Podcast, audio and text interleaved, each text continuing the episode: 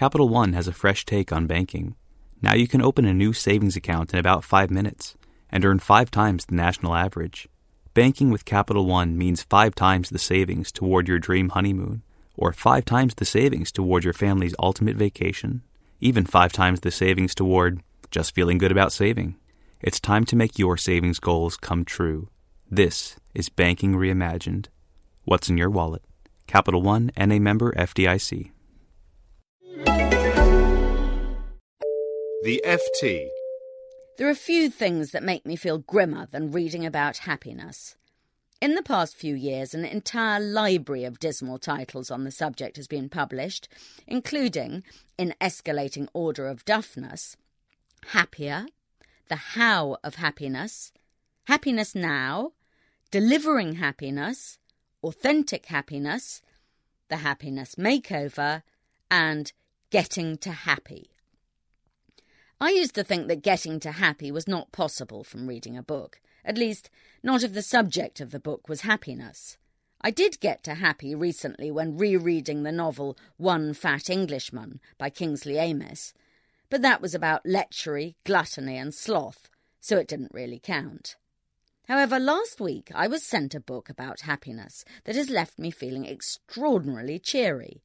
It's called Rush why You Need and Love the Rat Race, written by a blue eyed Californian named Todd G. Buchholz, who was an economic advisor at the White House. Rush is different from the other happiness books that tell us to slow down, take stock, connect with a past moment when we were happy, invest in relationships, meditate, smile, do yoga, forgive, and take up oil painting, a musical instrument, or God. These books make me feel wretched in two ways. First, because wondering whether I'm happy always ends in tears. And second, because such spiritual bossiness fills me with pointless doubts about my own wonderful life, which involves dashing about earning money, shouting at my family, shopping, and going to bed with Kingsley Amis. It is, therefore, a terrific relief to turn to Rush and find that the true path to happiness involves doing what most of us do all the time, whether we like it or not work.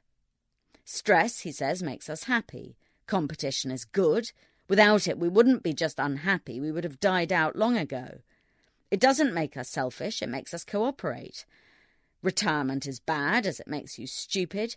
Working weekends is fine, as it shows that you're needed which is all most of us want anyway. And earning lots of money is also all right because it is a sure sign that someone appreciates you. Best of all, from my point of view, given that my controlling tendencies are derided at least once a day at home, it is good to be a control freak. With control comes happiness. I found myself nodding so hard as I read all of this, full of awe at the bravery of extolling these virtues of capitalism, that I almost cricked my neck. But then I thought it was all very well for Mr. Buchholz to have this view, as the rat race had served him rather well. In the inside back flap, he describes himself as an award winning teacher at Harvard, a hedge fund managing director, and a producer of a Broadway show, also described as award winning.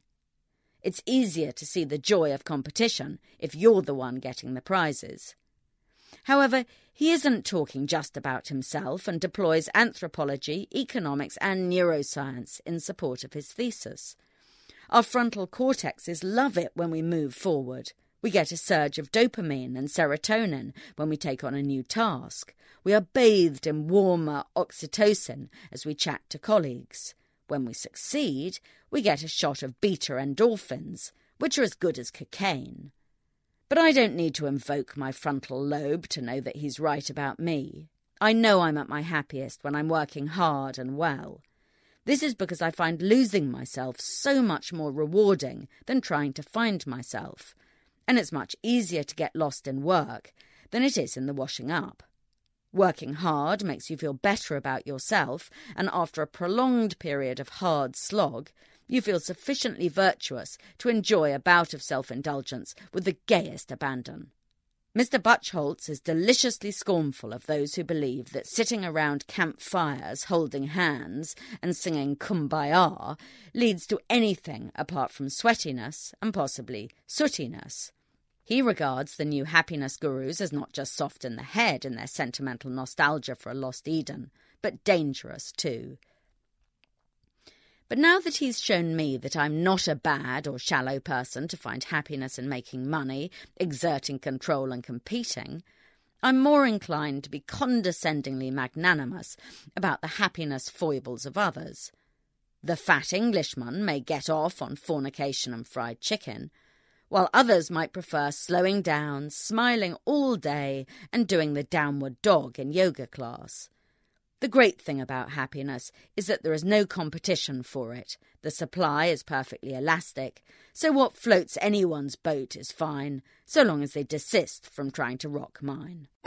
For more downloads, go to ft.com forward slash podcasts. Capital One has a fresh take on banking. Now you can open a new savings account in about five minutes and earn five times the national average. Banking with Capital One means five times the savings toward your dream honeymoon, or five times the savings toward your family's ultimate vacation, even five times the savings toward just feeling good about saving. It's time to make your savings goals come true. This is Banking Reimagined. What's in your wallet? Capital One and a member FDIC.